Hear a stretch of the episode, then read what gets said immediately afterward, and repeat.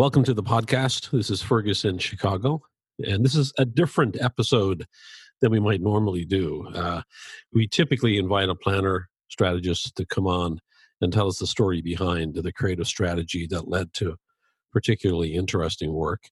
But this is a little different. This is what we might title a bonus episode, where we just talk about the practice of planning with uh, Rob Campbell. And Rob is head of strategy uh, for EMEA at uh, RGA in London. That's just a bunch of acronyms shoved together right there. But um, I've um, I've followed uh, Rob for a number of years. If you have uh, not been following his blog, you really should. It's terrific. It's called uh, "The Musings of an Opinionated Sod," S O D. You can uh, subscribe to that, and he writes about culture. He writes about his own life and does it very honestly, and uh, it makes him appear to be a very likable guy of course, people who work with him, he would say, probably would disagree. But uh, I've certainly admired him for a number of years. Uh, prior to working at RGA, he worked for many years at Wieden in Shanghai, and he ran uh, the Nike business and a bunch of other major brand work in that part of the world. I think he's been in London for uh, maybe maybe a year or two now, after a short uh, visit to Deutsch. So, uh, well worth subscribing to that. Um, he, another thing it's well worth watching as sort of a uh, follow up to this conversation is a presentation that he and uh, Martin Weigel made at uh, Cannes this past year. It was uh, it's a WARC presentation video. I think it's behind a paywall though. But if you can get it, uh, certainly take a look at it. Uh, I think it's around the concept of I think I think it's titled chaos, but it's at least around the concept of chaos been something that we need to embrace in planning, and that predictability and process and structure have a place, but that chaos is really where great things happen. So it's well worth uh, listening to that. Another topic they talk about, and one that's underscored in my conversation with Rob, is uh, what uh, uh, he and Martin sort of uh, title as the edge effect and that in planning that you need to be on the edge leading edge of culture. And the edge effect is sort of visualized the way it's it's uh, the way it's described as sort of the spot where the open prairie meets the forest. And uh, it's at that edge of where the forest meets the prairie that the most interesting things are happening where there's new growth where there's new dynamic things happening where there are uh, new species growing and so that's the way Martin Weigel describes it. And I think it's a really nice way of thinking about uh, where we can focus as planners. Now, that's not to say that uh, that that's the only only place where great insights are formed, but it's definitely where cultural observations can be noticed, and certainly places where there's a chance for those for those new uh, observations to catch fire but you can also root uh, your plan and your strategy and product relation, related issues. There's other ways to do it, but um, I think Rob makes, as he makes clear in this conversation, he's a strong believer in this concept of the edge effect, and that the edge effect, if you can, if you can connect it to your brand and you can exploit it in the right way for your brand, that you can create culture. So, a conversation with Rob Campbell, from RGA London, and it's going to be a general conversation about planning. I think it was uh, it was great to talk with him, and I hope you enjoy it. Welcome, Rob Campbell from uh, RGA in London. Thank you very much for having me. Yeah, we had a chance to connect last week, and you know, I kind of feel because I've I've watched uh, I've watched a number of your speeches and follow you uh, on social media, so I feel like I know you, although we've actually never met. So you don't know anything about me, but I know about you. well, you know, I know a bit about you. I've got Italian blood, so a bit of the mafia side of me. But um, yeah, uh, I appreciate you being interested in anything I've got to say. So thank you. Yeah, you're welcome. So um, I've I just actually listened earlier this morning. I, re- I listened to it once again to the speech or the presentation that you and Martin gave at Cannes, and and and I'm I'm I, I loved it. I think uh, it's great to uh, hear guys like you talk about it in such an original way in, in, terms of what we need to do differently in planning. And I think there's an awful lot of planners that are sitting around the world in offices and they're kind of feeling disillusioned. And um, I think Mark Pollard tries to talk to that a lot in his podcast. Um, but I'm I'm curious, and I think you're doing it with your gaslighting project too. But um, what do you what do you have to say to these people that are sort of looking around, going, "How am I how am I going to be able to do what I know I want to do, but I uh, the constraints of it just seem to be dis, you know, so uh, uh, so much against me." It's hard without sounding like an absolute prick. Um, I think I think, and I've been there, you know, where you're looking for validation. So you're looking for what other people have done, um, almost to like say, well, that's the way to do it. But what you end up doing is not expressing your true opinion, and you end up sounding like a a bad copy. I think part of it is like find your voice. The other part is just try it. And I, I obviously I'm so old that you know it was probably before anyone was born, which is so depressing. Um, but I've always kind of just gone, I'm going to try something and ask for forgiveness, mainly because I will make sure that what I do brings answers what they want, but in a way they never imagined. But I've always gone, I'm just going to try this. And I've been quite a pain in the ass to a large amount. I just feel that we've lost that spirit, and I feel that we we play to be in the spotlight rather than play to help make amazing work. And I think one of the problems I have with a lot of a lot of the opinions that are out there, of which I'm one of them, I totally get that, is that it rarely is about the work. It's and if it is, it's from such an academic perspective. You can tell they're not fans of creativity. They're academics of advertising, and I do think they're quite different. But you can only control what you can control, and if you're not bringing something new, then you have to acknowledge that you're being complicit in it rather than just being able to blame everyone else. So, why do you think that as an industry we allow ourselves to be forced to sort of perform under debilitating time constraints? Is that is that a reality at RGA that you have to face also? Was it at Wieden? Because I think so many of us are feeling like how can how can we perform uh, to a standard we're satisfied with, or how can we break new ground when we have to have it in a week? I mean, without doubt, um, you need time to to think and explore. But let me tell you, you know, the, at the time I was in China, um, which was a long time, and the, arguably probably one of the best times of my life, you didn't have clients that gave give you a long time to do stuff. So for us, it was like, how can we ensure that we can collapse time but maximize the opportunities and the qualities? And so, from my perspective, it was very much about trying stuff and and enabling teams to explore stuff. And often I put two planners on the same project, but in competition to each other. And they would only have an initial period where we would come back and start going, "What's interesting here?"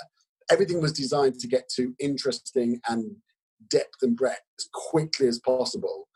Um, because we weren't given those time frames, but we had to be inventive in that. And I think there's a don't get me wrong, there's a real importance in rigor, um, but rigor can be done in many ways. And, I, and now, arguably, we have so much information at our fingertips, but we we lack the nuance of authentic subcultural viewpoints.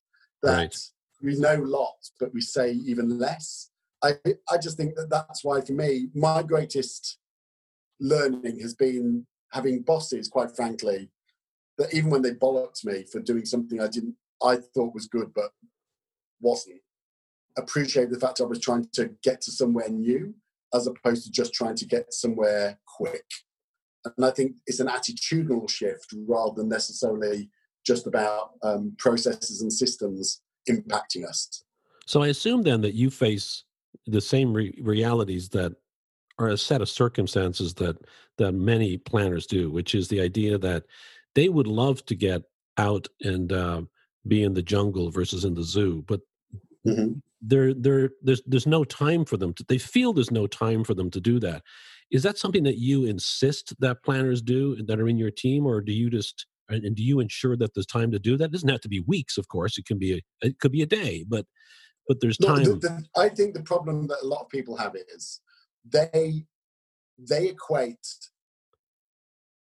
talking to culture as needing to have scalability of opinion. And my viewpoint has always been when you talk to the the leading or even bleeding edge of a subculture, it gives you the nuances and understanding that allows you to impact the work that will pull the masses up. And so for me, it's not necessarily about how many people you talk to, it's about who are the right people to talk to. And I think yeah. a lot of people see it as I need to talk to lots of people. And then, of course, you're not going to have time. And of course, it's hard. And people go, Well, we've got all the research on this. And I go, Yes, you've got directional research, but this is also all about the nuance. I, I am obsessed with trying to create the new normal. Always have my whole career. And I believe, and we talk about it in our chaos um, presentation about the edge effect, like yeah. the sprouts of what's happening rather than what's happened, with the view that that is where culture will ultimately be setting its own natural direction. And how do you get to see that and get ahead of it and validate it and help create it, as opposed to just the broad masses? I need our clients to be more successful than they hope to be. But I believe that that's done by being a beacon to where culture wants to go rather than just trying to be a, a, a one off attraction. And so to do that, you have to find a space to really get into what actually is happening, which, which of course takes time. But I tell you, just doing it for one day is better than doing it for nothing. Right, right. And I mean, the reality is that when you're, if you're, if you've got your, if you've got your mind on culture, it, uh, tw- you know, seven days a week as a member of of a society, that so many of those things that you're aware of that are happening outside of a particular business category are massively relevant to that category so you're you're probably able to bring that perspective a lot faster because it's really about common themes and culture throughout that that have an impact on all business but it's also how you look at the world and it's like and the other thing is i don't look at research in that respect for giving me answers but giving me texture and nuance yeah. And a lot of people are looking for answers. And so then you're, you're going down a path of problem versus solution, like an engineering problem. And I don't, I don't believe that that gets to the best work that actually people want to be a part of, that feels born from inside the culture you want to really be uh, resonant with. But it's, but, you know, there's no single way of doing stuff. You know, you made a, you made a good point um, before.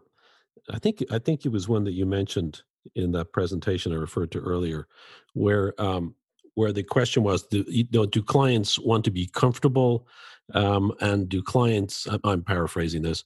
Do uh, clients want to be comfortable, and that process allows clients to feel that way? Uh, and I think your point was that, in essence, clients are bored and they want you to be original. And when they come to an agency, they don't want to be served up the same things that they can get served up in their own organization. So doing things even in a somewhat unorthodox way, it should be expected. Well, I mean, what the best thing I ever heard was from a, a very, very senior Nike client, old Nike client of mine. Um, and he said to me, Rob, middle management want to be right, senior management want to know how to be better. And yeah. I've always taken that to task. If you're going going back and just telling them what they already know, um, and sometimes there's a value in that if you can say, well, you know this, but actually this actually is where it's breaking out, and maybe you don't know it. That's fine.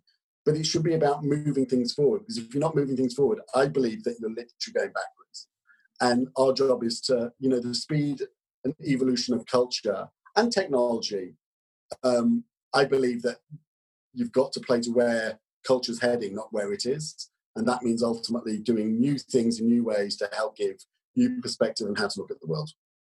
So when you write a brief, have you already talked with your creative team and and sort of collaborated in what ultimately becomes the brief, or do you more do you sort of own it as a planner?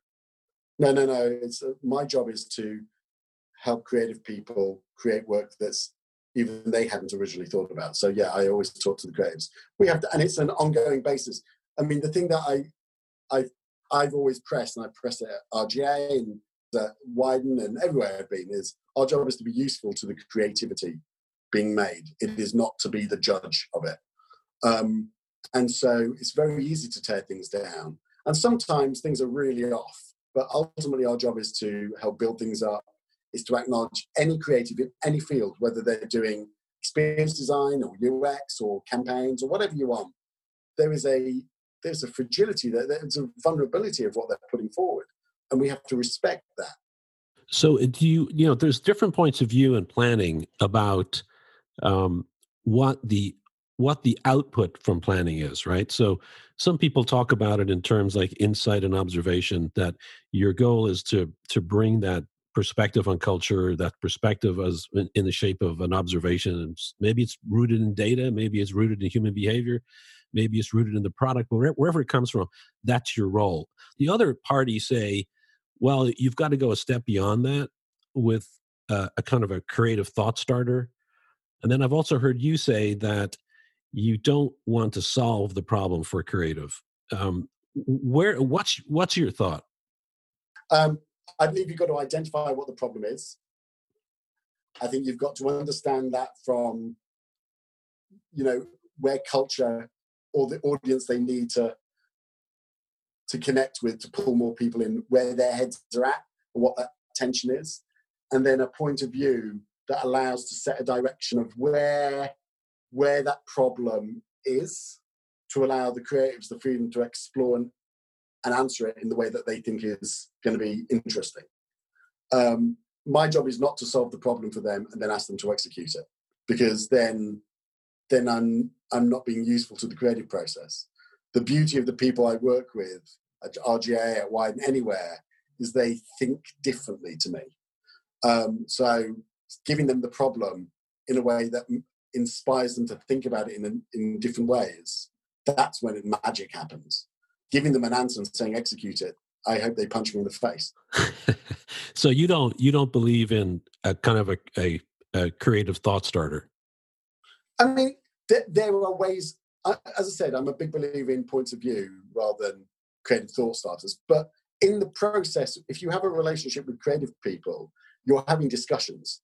Um, but I mean, sometimes it's like these are territories that might be worth us exploring for these reasons. Yeah. But I'm not going to say make this ad. I, might, I might, even if I have ideas in it.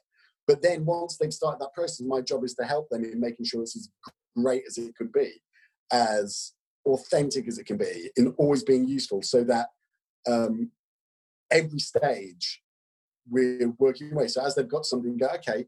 I'm going to now go away and help find more information to allow that bit to be even sharper or tighter or more raw or whatever it is. I'm a lot of people when they say they want to be part of the creative process, what they actually mean is they want to be part of the creative team. Their job right. is not to be part of the creative team. Their job is to serve the creativity and be useful to the creative team. Yeah, so I've for always, me, it's always that. I've always felt that some of the some of the greatest strategists or planners are frustrated creative people. And that that gets in the way because they are they're already thinking tactically because they just they want to get moving. They don't know where to they don't know where to stop. I, I i would say that there's far fewer amazing planners who could be amazing creatives than there are amazing creatives who could be amazing planners there's a lot of creatives that are phenomenal planners yeah they just don't know it but there's a lot of planners who want to be creatives and they aren't that doesn't mean they don't have valuable ideas or insight, but it's a different it's a different skill set, and some people have got it and some haven't. I've done stuff that I genuinely feel has been great, and I've done some stuff that's a disaster. And I'm very fortunate. I'll have creative people that go, "Rob, that's fucking bollocks," and I respect that. Um, and and that being what, like that being having a point of view or an idea or or or, or creative a creative idea or what? All stuff. Or that I mean, I'm a big believer in creativity more than advertising, uh, because creativity can encompass everything. And I'm, you know, I'm quite obsessed with how people are using platforms or UX. That's why in our chaos thing, I talk about the Tesla insane button. Yeah. Because I think it's, I think that is an inc- incredible, insightful way that has helped drive the brand, but also fundamentally overcome a insight about what their audience might fear about it. Um, but yeah, for me, it's like a planner's job is to be useful and bring new things to the table and authenticity. It's not to also do the ads as well. Yeah. So did you say that, that what people might be fearful of? Is that, is that what you said regarding the Tesla button? Yeah. I mean, my view is that the the reality of it is when Tesla came out with an electric car, um, people who buy Teslas are not buying it for the environment predominantly. Um, Right. And so there was this. If you were going to buy something new that was like the the the space rocket of cars, what's the one thing you would fear? And that would be other people going, "Yeah, that's cool, but it's slow." And so, how do you get around that aspect? Well, having a sports mode isn't enough. All cars have a sports mode. So, what's the best way to help people go? This space rocket um, isn't as slow as a golf cart, but is as fast as a space rocket. Yeah, yeah. So did they did they was that a marketing program or was that just a UX uh, feature within the car? Did they market messaging around that? Uh, well, they did the films, which was the the acceleration, which was around insane mode. So they they knew what they had. I've noticed with you in general, you don't talk about the work that you do for clients. Um, you you have a perspective on planning. So I and be, because this is a podcast that's primarily about the uh, about the stories behind creative strategies that have been developed. I, I wanted to push you a little bit here to talk about some examples that are a really great reflection of of your philosophy manifest in a client's work.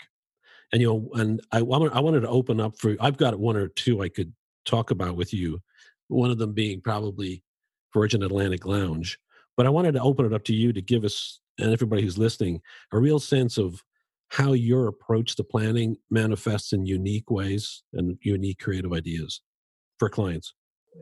Well, I mean, the reason I don't specifically talk about the work I've done is because I'm only part of it, and you know, a lot of people claim it, but I I always talk about the work, and because I think that's what we're here for, and I I get quite frustrated when people talk about models, and it's more about how to be accurate or intelligent rather than create something that gives a position and culture that pulls people in.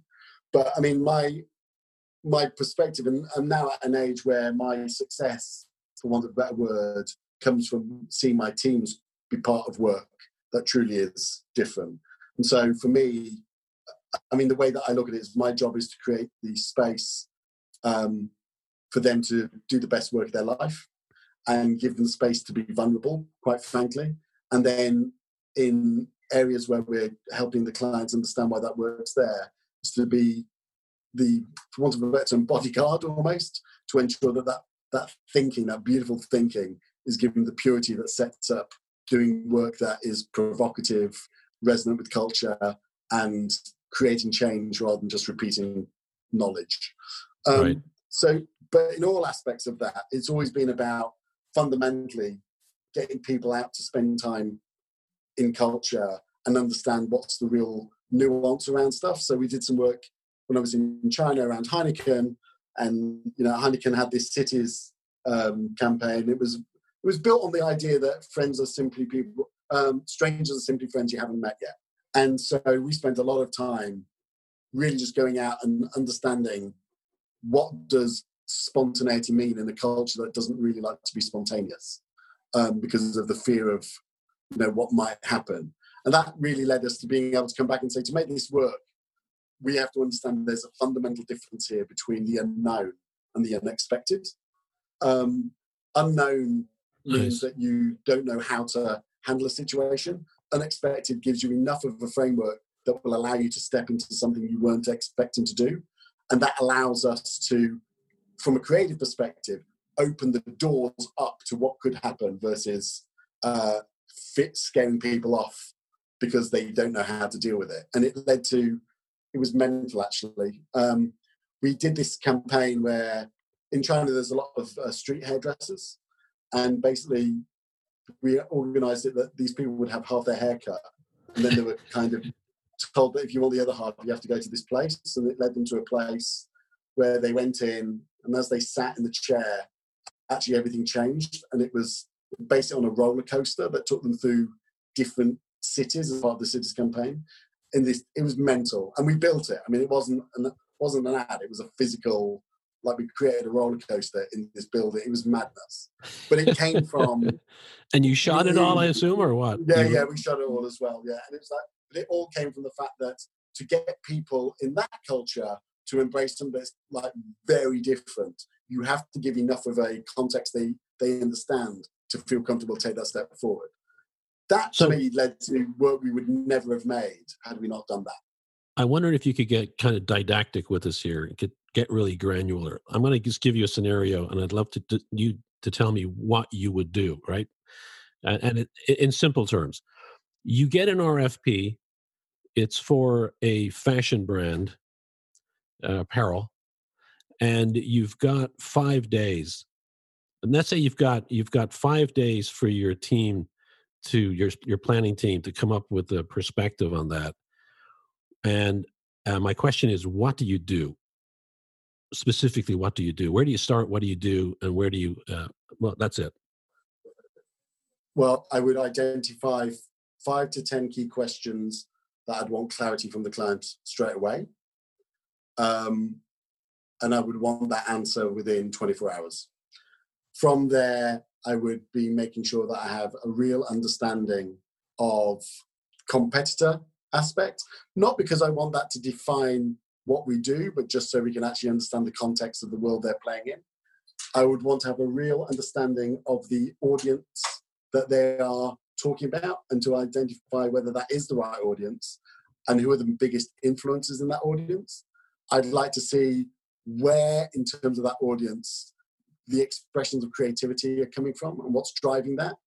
Um, and I would really be spending a lot of time in making sure that we understand what is going on in culture as regards fashion or identity or individuality, like fundamental elements that are driving that. Then I would pull everyone together. We'd start looking at where where there's the tension between where the core of culture is versus what's happening, and where the, this brand could ultimately either help play a role in validating it, liberating it, or fighting against it. And then I'd start developing where would be some strands of strategy that could lead to creativity that will change the way people think, feel, act, or believe. That's probably a very quick overview with a bit more time, I'd think. But yeah, it would be yeah, what's the real problem?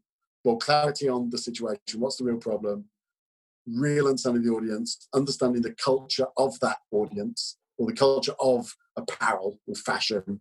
Um, and from there, start identifying what's the cultural tension we're facing, what's the, the truth about this brand and its role and the, the position it could have in culture. And then where's the creativity opportunities that could uh, help the client in a way that actually uh, culture would want to be part of rather than be told to be part of. So one of the things you mentioned was that you, in identifying the the uh, the uh, the people that this brand would be targeting, that you needed to validate that in some way. How, what did you mean by that? You need to validate that that's the right audience. Well, because quite often a lot of clients want mass as opposed to as opposed to from my perspective how culture operates which is understand the core and it pulls people up so, like when I helped uh, launch Spotify in Japan, you know, obviously they wanted lots of people to sign up to the service, and this is a country where vinyl still was outselling, um, well, definitely streaming services, and there were a million streaming services. And what was interesting to us was vinyl was outselling, uh, well, still a major player, uh, and everyone, all the streaming services, a lot of them are very Japanese. So you know, what is a Swedish uh, Western music streaming thing going to offer them? Right. And then where they were Western, I think Google had uh, 30 million tracks or something, which was basically saying you're bound to find something you like in here. It was like, well, how can Spotify have a, a real value in a market that's cluttered and weird? And so, from our perspective, it was about really understanding uh, the leading edge of music fan, not the bleeding edge in that case, but like people who believe that they live for music. We spend a lot of time on that. And then we overlaid that with the cultural value system of Japan and how those people fit in or don't fit in and the role that Spotify could have and its authenticity to music. Because I remember in the first line in the brief, I said Spotify was not created by uh, men in suits who ultimately use it to sell another product. It was created by people who love music and will only do that. And it was like there was an authenticity in that. And from there, it led to this sense of what it means to what music means, but how people in music fans ultimately are seen by Japanese culture at large. And but when it came down to it, there was all these values that were really powerful that would pull people up. But for us, that's what I meant. It wasn't going, how do we get as many people as quickly as possible to like it? It was like, how do we actually get the most influential people to buy into it? Because that will pull everyone else up. And that's what I mean about validating it. So when you look at when you when you talk about leading edge and, and subcultures, how do you know which subculture is the the right one? Is it intuitive? Is is do you feel that there's only really one subculture in a category or or in a uh, in a section of no, culture? But if if you're if you're a sports brand, then it's going to be people who who would maybe identify themselves as athletes. That their the way that they live is through the lens of being like an athlete. When we were doing a a German sports car brand in China, um, they were selling themselves on being luxury, which is the the lazy person's way in China. Everything is about status. But yeah. what was really interesting was this car was built for performance. Um, it cost a lot of money because it was built for performance versus status.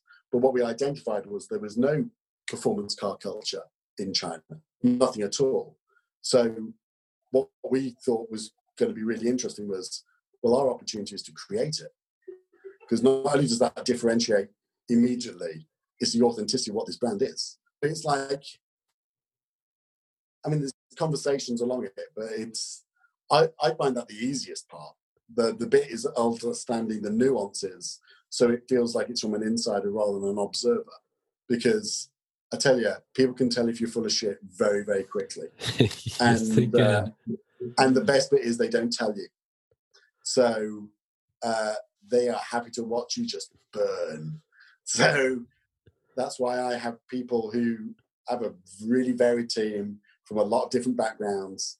Um, and we use, you know, I've always used what I call informants who are not specialists but are part of culture in different ways, who can really make sure that we are we know where it's heading rather than where it is and can give us the nuance that spots the difference between someone who's trying to be something versus someone who genuinely is.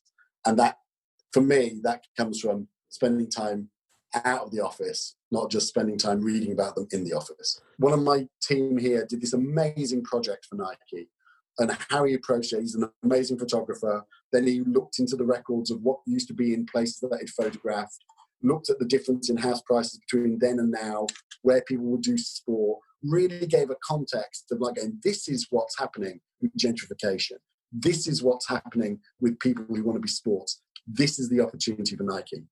Like he did it in a totally different way. Nice. Great. It's leading to amazing work. That is what. So when you said, "What? Where does a planner's job end?" The planner's job ends on the work that is created, not the insight, not to deck. They're parts of that journey. It's the work that is created, whatever that might be. But where it gets pissy for me is when people go, job done, I did the insight.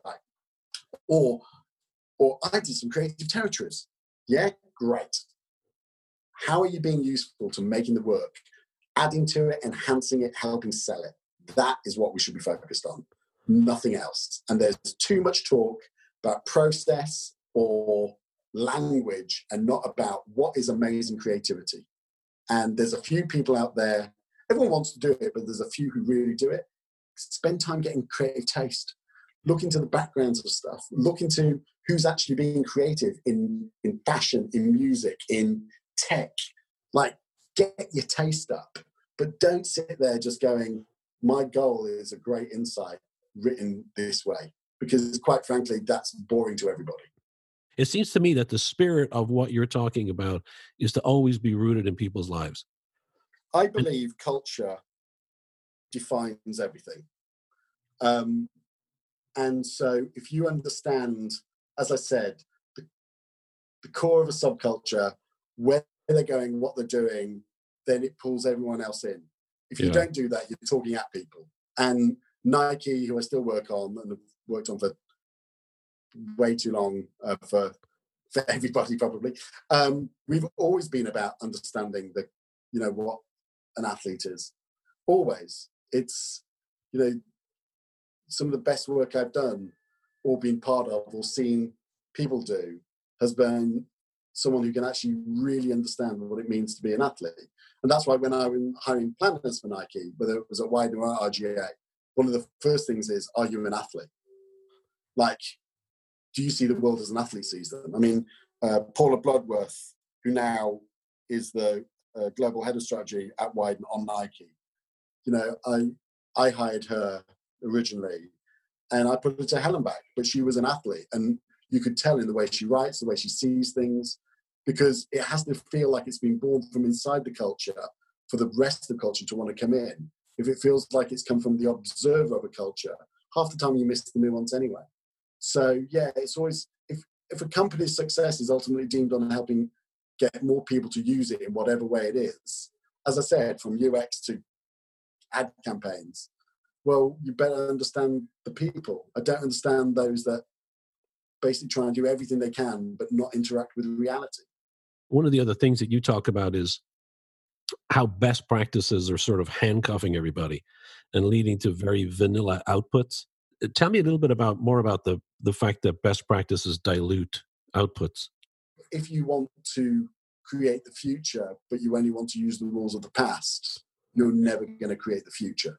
Yeah. Um, and inherent in that is obviously, you know, innovation only happens if you're willing to take a risk. Nobody wants to be stupid with that. And for me, that's what the power of like research and insight does because it minimizes the chance for total failure. It doesn't guarantee success by any stretch. But if you're trying to leap, there isn't anything. But it minimizes it minimizes that risk because you understand where people really are looking for and what where they're going. But for me, if you just use the old rules, as there's a lot of value and rigor in that. But if you are rigid to that, then you can't often create new, just create a better now. Yeah, it's interesting to me because I think that there is, and it's it's it's actually really terrible situation, which is there's there's so few agencies out there that have a set of principles they stand behind, and and it's so important that they do that because you know it just sort of draws clients the right type of client in, and I think Wieden. I'm, I'm I don't know the RGA culture, uh, our reputation as much as I might know Wieden's, and I think about Wieden as being one where the entire industry business and and and and, and marketing world knows what to expect when they go to Wieden. They don't go in there saying what they uh, saying what they want the shop to do in terms of tactically. They go in there expecting the unexpected, and that is so rare that uh, unfortunately we're sort of led like dogs on a leash by by the clients that we're supposed to be inspiring. Mm. I mean, I mean, obviously, I was at one for a very long time, and I love that place and always will. But there were definitely times where people loved the idea of Wieden, but they didn't like the reality when we got into it. And you know, there's an element of that definitely with RGA, but we often, you know, again, it's like attracting clients and saying, "Help us be better," as opposed to just make this. Um, but yeah, I mean, ultimately, it's I like working at places where people come for as much for our perspective on the world as what we do in it. And yeah, yeah. and I think that's what's lacking a lot.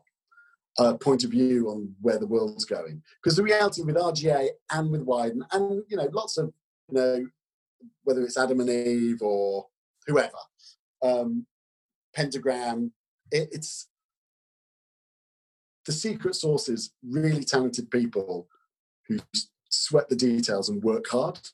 Yeah. Um, and I'm not saying that others aren't doing that, um, but it's not like there's a they they that's the that's the founding principle built on the fact that like Wieden it believes you know creativity can solve everything. The work comes first. It's always been Dan, uh, Dan in particular's mantra, and for us, you know, it's quite funny. We've got a, a relatively new expression of what is our internal calling, and it's like make a more human future, and that can sound really lofty.